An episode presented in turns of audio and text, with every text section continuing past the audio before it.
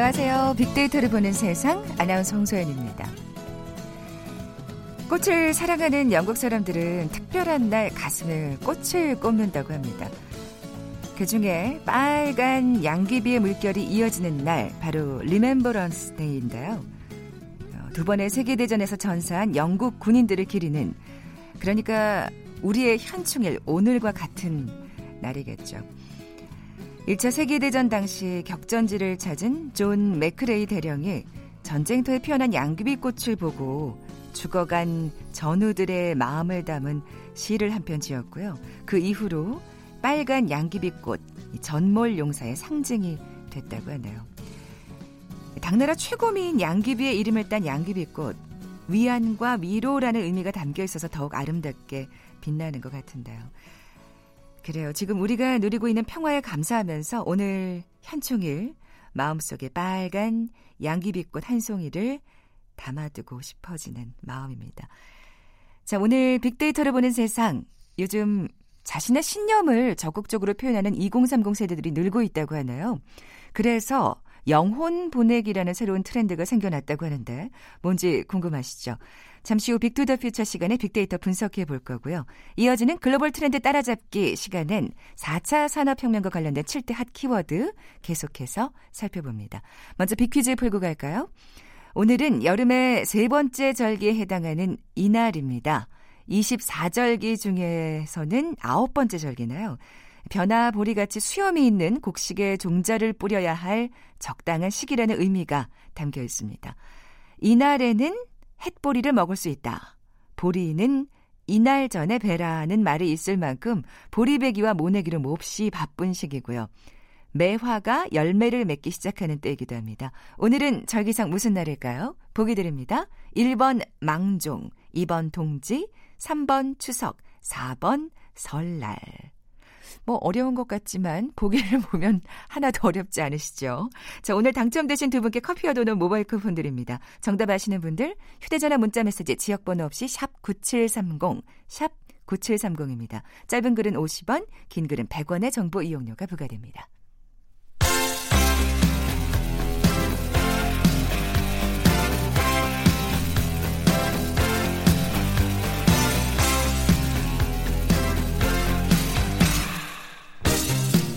트렌드는 10년마다 반복된다. KBS 1라디오 빅데이터로 보는 세상. 빅투더 퓨처.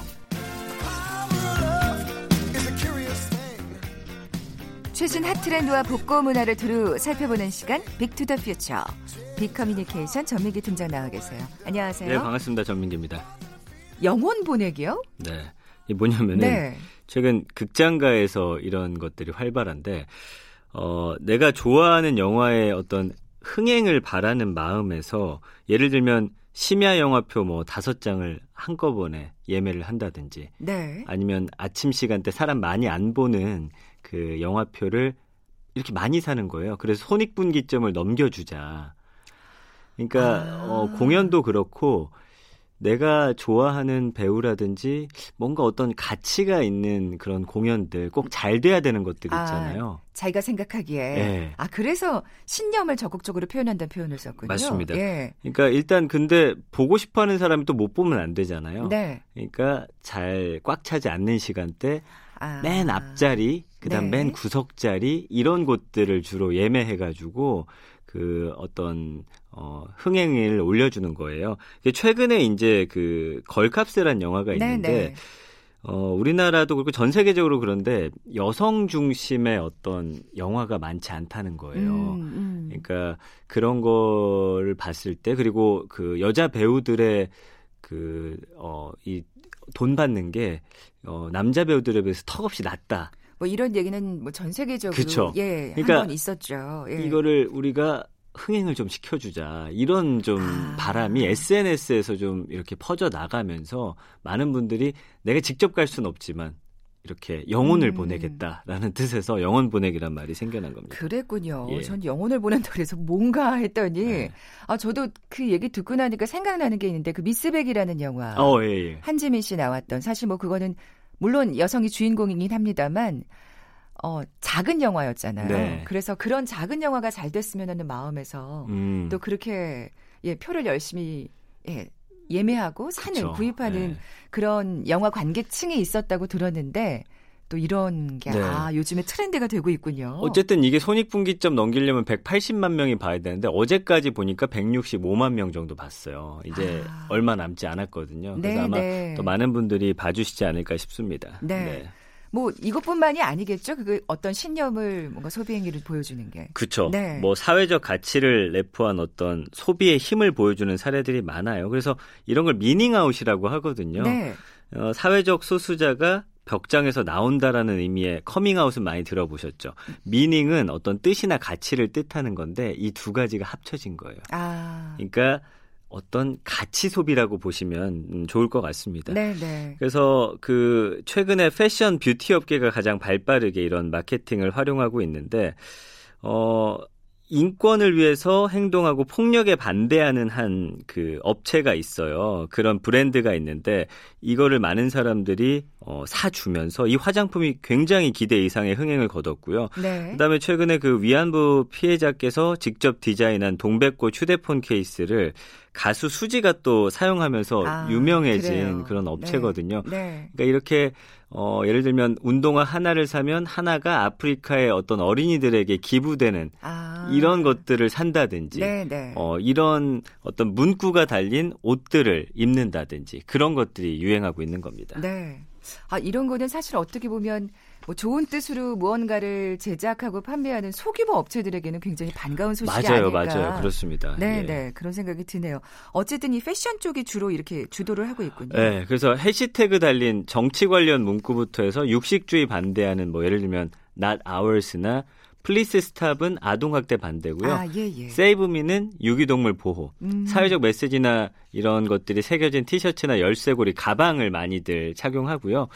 예전엔 사실 이렇게 슬로건이나 메시지 드러나는 패션 자체를 좀 부담스러워했는데 이제는 좀 자부심 갖고서 관련 제품을 찾는 사람들이 아, 늘고 있습니다. 그게 또 2030 세대들의 특징이군요. 어, 맞아요. 그래서 이런 네. 걸 이제 슬로건 패션이라고 하는데 이게 1960, 70년대 사실 히피 문화의 일종입니다. No war, make love 이런 문구들, 노어 이런 거 많이 보셨잖아요. 그렇죠, 그렇죠. 환경 보호라든지 평화의 의미를 티셔츠를 통해 담아냈던 것이 그 시작이라고 볼 수 있겠습니다. 아, 그러면 참 그런 거는 돌고 돈다는 생각을 또 맞아요. 다시금 해보게 되네요. 어쨌든 뭐 참 반가운 일인 것 같아요. 네. 예, 또 변화를 이끌어낼 수 있는 분명히 큰 원동력이 될 거고. 그래서 이런 예. 사람들이 조금씩 늘다 보니까 산업 현장 자체에 좀 변화를 이끌어내기도 해요. 네. 최근에 콩고기 같은 어떤 식물성 그 대체육 개발도 활발해졌고 편의점에 비건 푸드 채식주의 식품도 등장했거든요. 음. 이런 게 다 트렌드 반영하는 거고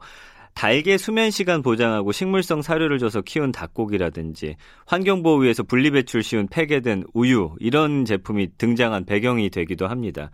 그래서 이런 미닝아웃 트렌드 같은 경우는 좀 자아의식 강하고 의견과 취향 드러내는 데 익숙한 밀레니얼 세대라든지 Z세대가 주요 소비층으로 부상하면서 앞으로 더 강화되지 않을까 이렇게 예상이 네. 되고 있고요. 네, 네. 어, 이런 게 늘어난 가장 큰 이유 중 하나가 소비자가 나의 의견을 피력할 수 있는 채널이 다양화됐기 때문입니다. 그래서 네. 소비자가 결합해서 한 모리 한 목소리를 낼 수 있고 SNS를 통해서 또 빠르게 전파가 그렇죠. 되다 보니까 이건 정말 의미 있는 일이에요 했을 때 많은 사람들이 결집하게 만드는 그런 힘을 또 갖고 있는 거죠. 네, 어떻게 생각해 또 기업들에서 그만큼 소비자의 눈치를 볼 수 있게 된 거니까요. 좋은 쪽으로의 네, 눈치니까요. 네. 예. 그러니까 뭐 소비자의 의견을 적극 반영할 수밖에 맞습니다, 없는 맞습니다. 예. 그런 이 현실이 된 것 같네요. 네. 뭐 이렇게 미닝아웃 하는 젊은 층이 늘고 있는 이유는 뭐 그렇기 때문에 당연하다는 또 생각이 듭니다. 맞아요. 그러니까 예. 요즘 젊은이들이 자신의 생각을 표현하는 거가 그렇게 거부감이 없습니다. 예전엔 사실 옆 사람 눈치 보면서 이런 걸 못한다고 했다면 아, 좀 어, 너무 그쵸. 너무 튀는 거 아니야? 뭐 이러면서. 어, 맞아요. 예. 그래서 이제는 이런 가치관을 놀이처럼 쿨하게 표현하는 젊은 세대들이 많아졌고요. 패션에서 메시지 드러내는 행위가 이제 내가 사회를 바꾸고 있다. 이런 의식도 갖췄다고 느끼는 젊은 세대가 좀 많아지고 있는 증거로 보이고요. 아까 말씀드린 대로 SNS가 발달하다 보니까 다른 사람들과 이런 좋은 의미를 공유하면서 이왕 어차피 사야 될 물건이라면 좋은 쪽으로 기부하듯이 음. 물건도 받지만 예, 이런 어떤 어, 문화가 좀 확산이 되고 있는 것입니다. 네. 이런 목소리는 참 반가운데요. 빅데이터 네. 반응도 살펴보죠. 네, 지난 1년 동안 1290여 건 언급됐으니까 사실 미닝아웃이라는 이 신조어 자체는 좀 많이 낯설어 하시는 것 같아요. 연관어 1위가 소통이고 2위가 소비예요. 그리고 쭉 보시면 어, 신념이라는 단어 볼 수가 있고요. 아, 네, 네. 베지테리언, 그 다음에 윤리적 소비, 기부, 동물 가죽, 환경, 환경보호, 가죽, 가심비 이런 단어가 보이거든요. 그러니까 네. 어, 동물 애호가들은 이런 걸 통해서 또 뭐 모피라든지 가죽 제품 또 반대하는 그런 글들 보여주기도 하고요. 감성어 긍부정 비율은 53.7 대 10.2로 대부분이 긍정 감성어입니다. 좋다, 행복하다, 기부, 착한, 솔직하다, 음. 즐기다, 적극적, 갖고 싶다. 부정 감성어는 반대한다, 거부한다, 스트레스, 장황하다, 아쉽다 이런 글들도 있어요. 그러니까 아직까지는 네. 좀 그러니까 이 미닝 아웃이라는 단어에 대해서도 좀 생소하고 맞아요. 그리고 또 이걸 이렇게 적극적으로 의견을 피력하는 사람 세대를 보면서 혹은 어, 사람들을 보면서 아우 뭘 저렇게까지 그리고 튄다. 뭐 니네가 이렇게. 그렇게 말하는데 정말 그런 신념과 가치를 많이 내포하고 있느냐에 대한 약간 의문점도 갖고 아, 계시긴 한데 네네. 어쨌든 작은 이런 어떤 가치들이 모여가지고 지금 변화를 이끌어내고 그렇죠, 있기 때문에 그렇죠. 이거는 저는 굉장히 긍정적인 네. 문화 트렌드가 아닌가 싶습니다. 그러니까 이 검색어를 보면 아직까지 좀 한정적인 것 같긴 해요. 맞아요, 맞아요. 예, 이게 좀 더 사회 여러 분야로 확산이 되면 좋겠다. 그렇습니다. 그런 생각이 예. 들고요. 뭐 이러니까 또 업체들도 사실은 예 가만히 있을 수 없잖아요. 그래서 친환경 패키징이 지금 하나의 예로 들 수가 있는데 네. 많은 사람들이 환경 문제를 거론하다 보니까 요즘에 에코캡이라고 해가지고 그 병뚜껑이 플라스틱인데 좀 낮게 나온 거 있어요. 그래서 맞아요. 잘 안 잠겨요. 사실은 어떨 땐. 튕겨져 나가기도 하고 그만큼 그 사실 플라스틱 그 용량을 줄이는 거잖아요. 많이 줄인 거예요. 그래서 네. 이걸 통해서 보니까 어, 지난해 기준으로 해서 2013년보다 이산화탄소 배출량을 642톤이나 절감했다고 해요. 이거는 연간 약 597만 그루의 소나무를 심는 것과 동일한 효과라고 하니까 정말 의미가 일이네요. 있는 거고요. 예. 전 세계 1위 음료 업체도 2030년까지 이런 플라스틱병 전량을 회수해 가지고 재활용하겠다 이런 계획을 또 밝혔거든요. 네, 네. 이 업체가 1년 동안 사용하는 플라스틱 병이 약 1,200억 개인데 어마어마하죠. 그러네요. 이게 지금 회수된 병에다가 또 경품을 붙여가지고 인센티브 제공해서 소비자들이 또 동참하도록 독려하겠다 이런 방침도 밝혔고 한 패스트푸드 업체도 2025년까지 모든 포장재를 재사용하거나 재활용이 가능한 소재로 만들겠다. 음. 이런 걸 밝혔기 때문에 업체들도 동참하는데 물론 이 업체들이 환경에 대한 그런 관심도 있어서겠지만 이런 음, 마케팅을 통해서 어, 미닝아웃하는 젊은이들의 마음까지 얻고자 그렇죠. 하는 것 목적도 있거든요. 눈치 보는 겁니다. 이거 솔직히 예. 말하면. 그래서 소비자들이 네. 똑똑해지면 네. 업체들도 거기에 맞게 변화할 수밖에 없어요. 그러니까 음, 음. 우리가 이제 소비를 하나 하더라도 이런 가치와 신념이 있다라고 한다면 조금 이게 뭐 나 하나쯤이 하는 생각보다는 그렇죠. 나로 인해서 확실한 변화가 이끌어낼 수 있다라는 그런 마음 가지셔야 될것 네, 같아요. 조금씩 예. 조금씩 쌓여서 사실은 이런 이 변화들이 지금 생겨나고 있는 거잖아요. 맞습니다. 그래서 플라스틱 뚜껑 그 작은 게 만약에 많이 팔려 나간다라고 한다면 어체 측에서도 아 이게 많이 팔리네 하면 그걸 더 생산할 수밖에 없는 상황인 거거든요. 그렇죠. 그러니까 그런 모습들을 통해서 좀 지구 환경도 좋아지고 여러 가지 사회 문제를 이렇게 시작은 미약하지만 그렇죠. 크게 바꿀 수 있는 끝은 변화의. 맞습니다. 변곡점으로 삼으면 어떨까라는 네. 그런 바람을 좀 저도 가져봅니다. 아니 그러니까 정말 그게 뭔가 그러니까 에코캡이 나오는 건 알았는데 597만 그루의 연간 예. 소나무를 심는 것과 동일한 효과라는 건 정말 예 대단한 그게 그리고 만져보면 플라스틱 자체가 좀 얇아가지고 맞아요. 아, 그 사실 그게 불편해요. 불편해요. 맞아요. 왜냐하면 이게 이게 그립감이 막 찌그러지잖아요. 찌그러지고 예. 그 금방 또 햇볕에 있으면 금방 또 뜨거워지더라고요. 그런 아. 단점이 있지만 아 그런 것쯤은 우리가 맞아요. 충분히 감수할 수 있는 불편 아닐까요? 그래서 저도 이거 네. 안 이후에는 웬만하면 좀 그 에코캡이라든지 좀 얇은 플라스틱을 살려고 하고 노력하고 있거든요. 네, 그러니까 네. 여러분들도 생활 속에서 좀 실천해 주시면 음. 훨씬 좋지 않을까 싶습니다. 뭔가 이렇게 하나를 살 때도 그런 거랑 업체가 어떻게 뭔가 음. 의미 있는 네. 활동을 하고 있는지 한번 클릭해 보시는 거 그건 어렵지 않으니까요. 맞아요. 네, 예. 네. 아니 영혼 보내기라 해서 이게 도대체 무슨 얘기인가 사실 깜짝 놀랐는데 아직 미닝아웃이라는 검색어는 좀, 예, 단어는 좀 생소합니다만 어떻게 정리해 볼까요? 이제는 소비를 통해서 뭔가 부를 과시하는 게 아니라 소비를 통해서 자신의 신념을 표현하는 시대까지 왔어요. 네. 그래서 집단 속에서 개인이 튀거나 나서는 걸좀 유별나게 생각했던 과거와 다르게 현재는 이렇게 개인의 목소리를 내는 상황이 자연스러워지고 있거든요. 근데 이제 미닝아웃도 과해지면 원래 좋은 의도를 좀 왜곡되고 논란 일으킬 수도 있습니다. 그렇죠. 문구 같은 게 네. 예를 들어서 여성의 여권 신장을 한다고 하지만 남성을 좀 비하하는 내용들 이런 그렇죠. 것들이 들어가면 오히려 안 좋거든요. 다, 나와 다른 의견을 가진 사람을 공격하는 쪽으로 변질돼서는 안 맞습니다. 되겠죠. 그래서 이런 걸 예. 잘 활용해서 신념들 보여주셨으면 좋겠습니다. 네. 지금까지 빅투더퓨처 빅커뮤니케이션 전민기 팀장과 함께했습니다. 고맙습니다. 감사합니다.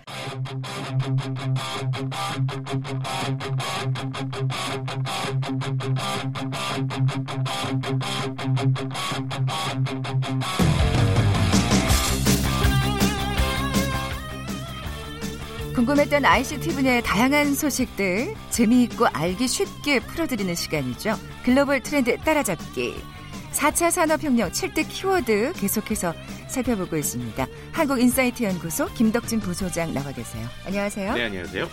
어, 먼저 빅퀴즈 내주고 시작할까요? 네, 오늘은요, 이 여름의 세 번째 절기에 해당하는 이날이죠. 24절기 중에서 아홉 번째 절기인데요. 변화 보리같이 수염이 있는 곡식에 종자를 뿌려야 할 적당한 시기다라는 의미를 담고 있습니다. 이날에는 햇보리를 먹을 수 있다.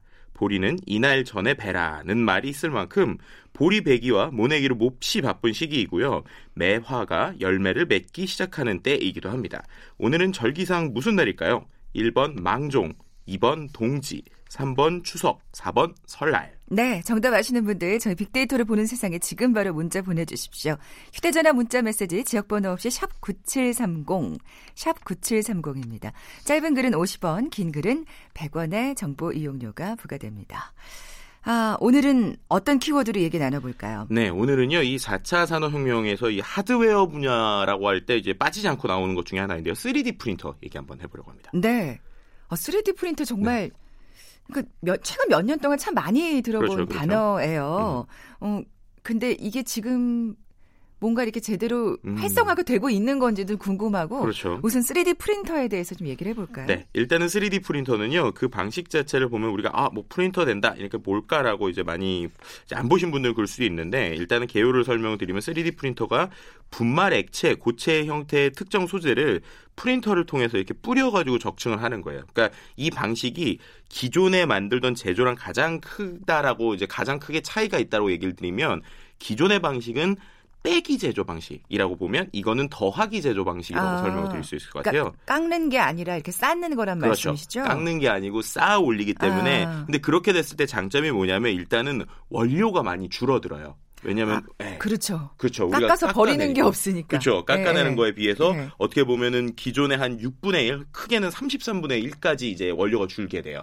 아, 네. 그 정도까지요. 왜냐하면 필요한 부분만 이렇게 쌓아 올리면 되기 때문에 네, 그렇기 네. 때문에 환경에 어떤 도움을 주는 부분도 있고 또 내가 원하는 것만 작 게 또는 크게 만들 수 있기 때문에 이 기술이 이제 최근에 이제 많이 이제 화제가 됐었다라고 볼 수 있을 것 같고요. 뭐 다양한 이렇게 쌓아 올리는 방식들에 따라서 뭐 FDM, SLA, 뭐 LOM 이렇게 많이 불리지만 어쨌든 이런 것들이 포인트는 쌓아 올린다. 그러니까는 음. 깎는 게 아니라 쌓아 올리는 방식으로 여러 가지 소재를 뿌려서 누적을 시켜서 만드는 게 3D 프린터다라고 볼 수 있을 것 같고요. 네. 그러다 보니까 이 3D 프린터는 이제 맞춤형 제작에 좀 적합하고 그리고 그 어떤 직접 제조를 하는 부분에서 기존에 못 만들었었던 마- 방식들도 쌓아 올리는 것을 통해서 만드는 뭐 이런 것들도 아. 좀 최근에 나오고 있고요. 깎는 것보다는 훨씬 더 만드는 게 좀 수월하긴 하겠네요. 그렇죠. 예. 이제 그러다 보니까는 뭐 의족이나 의수 같은 음. 의료용 보조기구 또 스마트 케이스 요즘에 나오는 스마트폰 케이스들 중에서 또 예쁜 건 3D 프린터로 만들기도 하고요. 어, 그래요. 네, 이런 3D 프린팅을 통해서 결국엔 생산의 효율성을 높여서 뭐 비용을 절감할 수 있다. 맞춤형 생산이 가능해지면서 뭐 여러 가지가 될 수 있다. 기술 집약형 산업 구조가 변할 것이다라는 얘기를 한 최근 몇 년 동안 음. 상당히 많이 해오기도 했죠. 그 의료용 보조기구 얘기는 참 많이 들었던 것 같아요. 네네네. 근데 사실 기대만큼 뭔가 이렇게 정말 모든 걸 다 만들 수 있을 음. 것처럼 얘기했던 어떤 그런 기대감과는 달리 조금 뭐 그래서 우리가 주변에 3D 프린터를 쓰고 있는 거야? 뭐 이런 좀 의구심도 들고요. 네, 맞습니다. 예. 이게 이제 참 저도 이제 3D 프린터가 원래 2012년 정도부터 이제 많이 얘기됐어요. 네, 그래서 네. 어 이제 좀 있으면은 모든 걸 다 만들 수 있는 거 아니야? 막 정말 그런 줄 알았어요. 네, 그런 예. 생각이 들었죠. 근데 네. 이렇게 된 게 이제 2012년에 미국에서 Makers라고 하는 운동이 벌어졌는데 이제 모든 것을 만들자. 우리가 서- 스스로 이제 음. 제조의 민주화다. 뭐 이런 얘기까지 나왔어요. 직접 만들자 그런 네, 거였죠. 그렇죠. 예. 그러면서 이제 2014년에 미국에서 3D 프린터를 이제 그 어떤 전 세계 트렌드 를 주도할 핵심 기술로 또 이제 하나로 얘기를 하기도 했었는데요.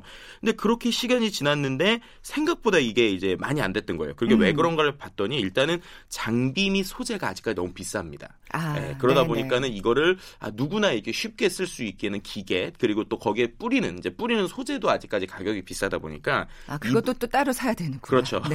이제 이러다 보니까는 이 부분 때문에 좀 보급화가 덜 된 부분이 있었고요. 네. 그래서 한 2016년까지 기대만큼 이제 좀 마- 많은 어떤 그 반응을 보이진 못했어요. 네. 근데 이런 것들이 최근에 이제 4차 산업혁명이라고 하는 키워드를 만나면서 음. 최근에 이제 어떻게 보면 4차 산업혁명의 주역으로 다시 좀 부각되고 있는 게 이 3D 프린팅 산업입니다. 그러네요. 사실 음. 뭐 3D 프린터는 워낙 오래전부터 얘기되어 왔던 거라 4차 산업혁명과는 무슨 관계가 있을까 싶었더니 네. 뭔가 이게 또 효과가 극대화되는 게 그렇죠. 있는 거군요. 네, 한, 예. 한 처음에 2012년부터 2016년 정도까지는 개인이 뭔가 아이디어 제품을 만드는 수준이었어요. 네, 네. 근데 2016년부터 이 그 4차 산업혁명이라는 얘기가 나오면서 산업에 이제 정확하게 들어오게 됩니다. 아, 네, 산업 현장에 들어오면 소위 말하는 시제품 있잖아요. 네. 시제품들을 3D 프린터로 만들기 시작을 하는 거예요. 아. 이제 그랬더니 상당히 비용이 절감이 됩니다. 실제로 이제 독일에서는 독일 산업 현장의 시제품 관련돼서 3D 프린터를 한 23% 이상 이미 사용하고 있다고 그래요. 그러니까 음. 우리가 기존 에는 뭔가 시제품을 만들거나 금형을 만들 때 상당한 많은 비용이 들었는데 네. 이런 부분에서 이제 3D 프린터를 쓸 수 있는데 그게 왜냐면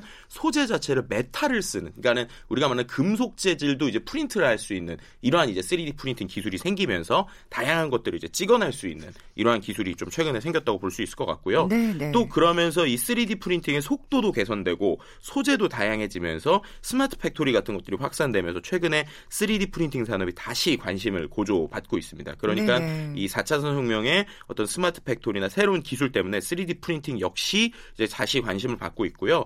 또 가장 가격을 비싸게 했었던 이유 중에 하나가 원천 기술 특허가 있었어요. 3D 네네. 프린팅. 네네. 근데 이제 그게 끝났습니다. 그러다 보니까 아. 이제 누구나 이제 그 기계를 만들 수가 있게 되고 방식을 쓸 수 있게 되다 보니까 가격이 과거에 비해서 한 3분의 1 이상으로 기계값이 저렴해지고 있기도 합니다. 네, 그럼 그만큼 또 우리가 일상생활에서 쉽게 3D 프린터를 만날 수 있다는 기대감이 생기네요. 그렇죠. 이제 네. 그러다 보니까는 이 변화 요인을 좀 정리해 보면 일단 가격이 앞, 서서 네. 말씀드린 대로 많이 하락이 됐고 재료가 다양해지고 프린팅이 좀 많아졌는데요. 그러다 보니까는 특히 최근에는 바이오 프린팅이나 바이오 의료 분야에서도 이제 많이 좀 도움이 되고 있어요. 음. 그러니까 의족이나 의술을 만들던 수준을 넘어서서 이제 임플란트, 보정기, 보청기 뭐 이런 것들도 아, 정말 있고요. 다양하네요. 네, 그와 예. 함께 이제 인공 뼈 인공 관절 이런 데도 이제 제작을 하고 있습니다. 네. 특히 이제 보청기의 경우에는 이미 3D 프린터로 만든 게 전 세계 100억 대가 넘었다고 그래요. 네. 그러니까 이미 이제 이 산업 자체는 3D 프린터가 딱 자리를 잡았다라고 네. 볼수 있을 것 같고요. 네. 또 이제 최근에 MIT에서 재밌는 3D 프린터 기술을 만들었는데 어떤 거냐면 한 개의 백신을 그걸 이제 프린트를 할 수 있게 하는 백신을 만드는 거예요.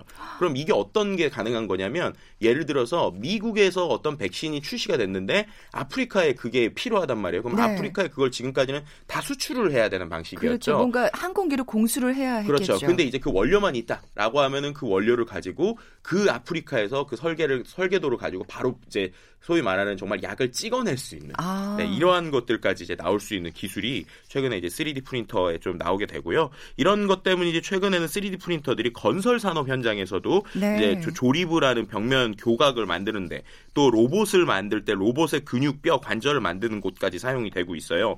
개인용으로도 3D 프린터가 이미 판매가 2017년 기준으로 100만 대 이상이 팔렸고요.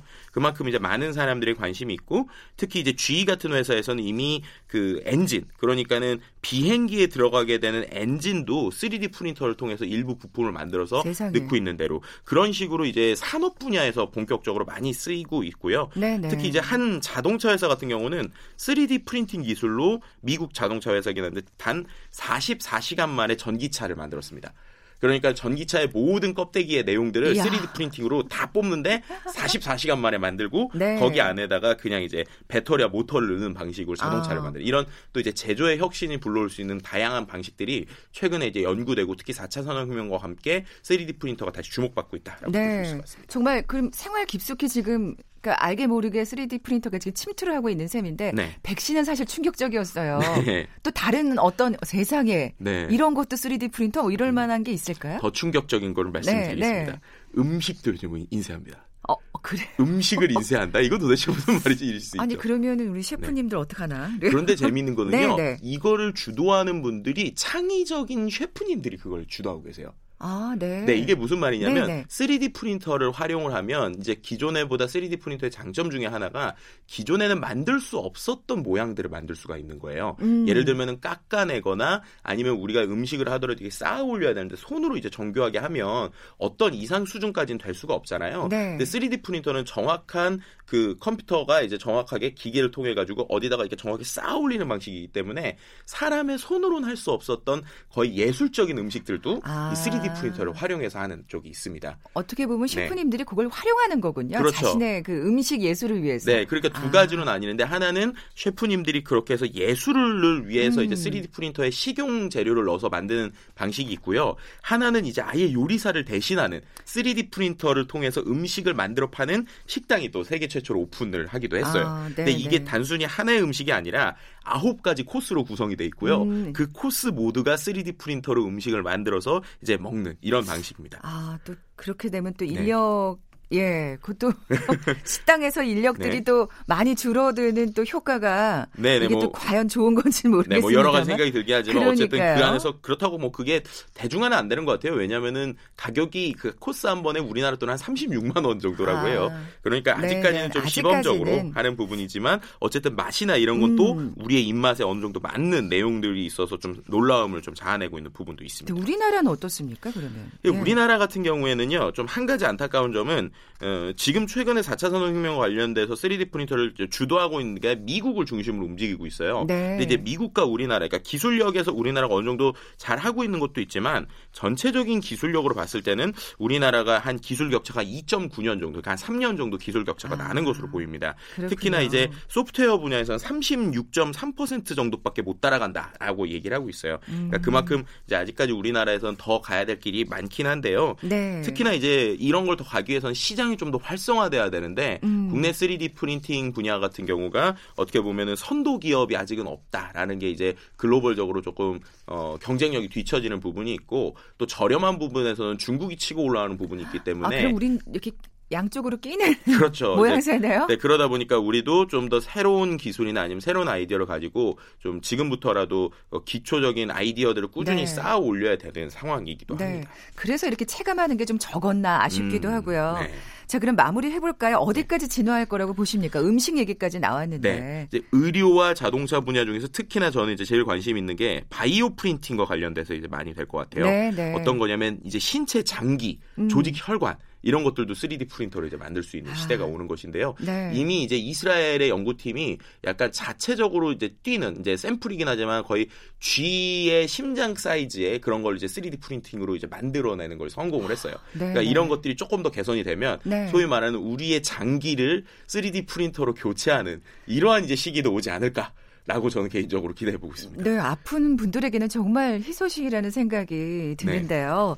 정말 어디까지 진화할지 좀 지켜보겠습니다. 3D 프린터. 지금까지 글로벌 트렌드 따라잡기 한국 인사이트 연구소 김덕진 부소장과 함께 했습니다. 고맙습니다. 네, 감사합니다. 아, 오늘 빅퀴즈 당첨되신 분께는 커피와 도넛 모바일 쿠폰 드립니다. 정답자는 홈페이지를 통해 확인해 주시기 바랍니다. 저는 내일 오전 11시 10분에 다시 찾아오겠습니다. 고맙습니다.